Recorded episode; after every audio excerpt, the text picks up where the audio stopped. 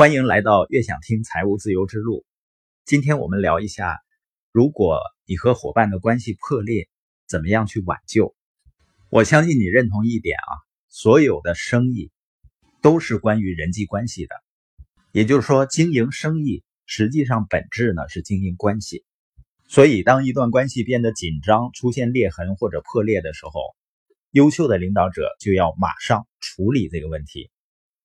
当关系破裂或者有人受到伤害的时候，如果你保持沉默，对方呢通常会往最坏的方向去想，而且他们对各种不利的流言就特别敏感。那怎么判断一段关系已经破裂了呢？一种是你发现啊很难再有交心的谈话了，一见面呢就觉得气场不对，即使是你想诚恳的开始谈话，对方呢也会拒绝，而且呢会高度戒备，火药味十足。他就不想听你说了，也不想跟你交谈。也许呢是他们受伤太深，已经不想面对这段关系了。另外呢，当关系逐渐恶化的时候，疑虑就开始产生了，对方开始质疑你的动机。也许他们觉得受到了不公平的对待，以前建立的信任呢已经逐渐消失了。如果再进一步发展呢，最终对方会停止挽回或者维持关系的努力了。这个时候呢，他们往往会把关系彻底斩断，这样呢，你就很难再跟他们建立联系，或者你试图向他们靠拢，他们在心理或情感上排斥你，即使你没跟他们断绝往来，你发现你们之间呢也不再有任何联系了。像我这类的性格啊，属于被动型性格，就出现这种情况呢，一般不会选择去主动修复关系。也有的人呢，可能是因为自尊的关系。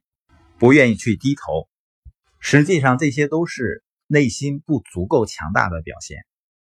当然呢，修复关系也不意味着你需要不惜一切代价的去挽回。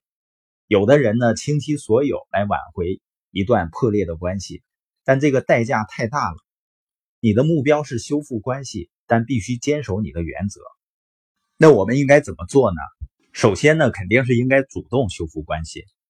当一段相处很融洽的关系出现裂痕的时候，我们就应该有责任主动找到伙伴，看看修复这段关系我能够做什么。领导者总是有责任第一个站出来主动修复关系的。你需要拿起电话说：“你好，我们一起吃个饭吧，我们需要谈一谈。”当然呢，这样说并不是总能有效，但是如果你不主动的话，就很难挽救这段关系了。如果见面了呢，不要试图一开始就去辩解，先相信对方。也就是说，开始谈话的时候，你总是要假设你是做错事情的一方。然后呢，你就会发现啊，如果一段关系有挽回的希望，你能敞开心扉，主动承担过错，谈话呢就会进行的非常顺利。那你要怎么说呢？你要说。是我哪里冒犯了你吗？是不是我做了什么事情导致我们之间的关系这么紧张？我能够做什么事情来弥补呢？有的时候伙伴会说啊，不是你的原因，然后他们会解释遭遇的哪些事儿让他们无法维持这段关系。也有的时候他们会说，是你做的不对，你看看自己都做了些什么。然后呢，他们就会跟你详细的说他内心真实的想法。如果对方开始说自己内心真实的想法的时候，那修复这段关系呢就还有机会。如果真是错了，那就诚恳的道歉。那如果没有错呢？耶格先生说啊，我会为我做错了和没做错的事情去道歉。这应该是他能把生意做得如此大的原因之一吧。我现在是这样理解的。当我还不愿意更多的去承认错误，不能够闻过则喜，不愿意听到反对意见的时候，那只能说明我的内心还不足够强大。因为你会发现啊，在人际关系互动的过程中呢，第一个主动回头和解的一方，往往是强势的一方。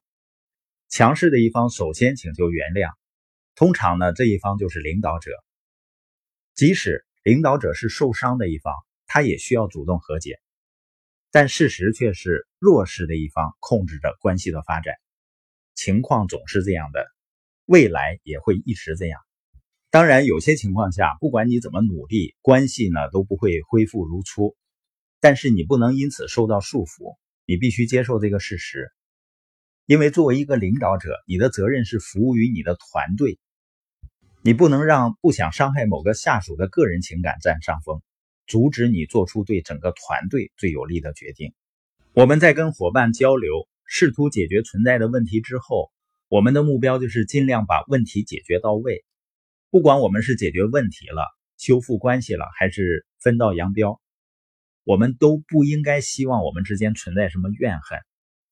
以后在大街上遇到了，你也不希望去回避他们，也不希望他们想躲着你。大家到时候仍然能够打个招呼、握个手、拥抱一下，送上美好的祝福。如果你真的是一个领导者的话，这也应该是你的目标。我发现有的时候呢，关系的破裂。仅仅是源自于对事物不同的看法。我们老祖宗有一句话叫“君子和而不同”，所以很多关系呢都值得去挽回的。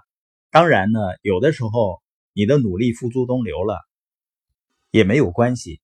我们必须学会对自己说：“就这样好了，我也不必继续跟这个人保持这样亲密的关系了。”你仍然重视这个伙伴的价值，只是放手了这段关系。当然，也有的人呢，会因为别人的离开，甚至呢，会怀疑自己的选择。我们都看过中共一大时候的照片，这个创始团队总共十三人，最终呢，里面有七个人叛变，四个人牺牲，也就是说，创始团队最后仅剩下两个人。但是现在呢，有九千万党员，也就是说，不管什么样的事业或者生意。都会有质疑的，会有退出的，但是只要你做的事情本身是正确的，你能坚持你的正确，结果还是由你来决定的。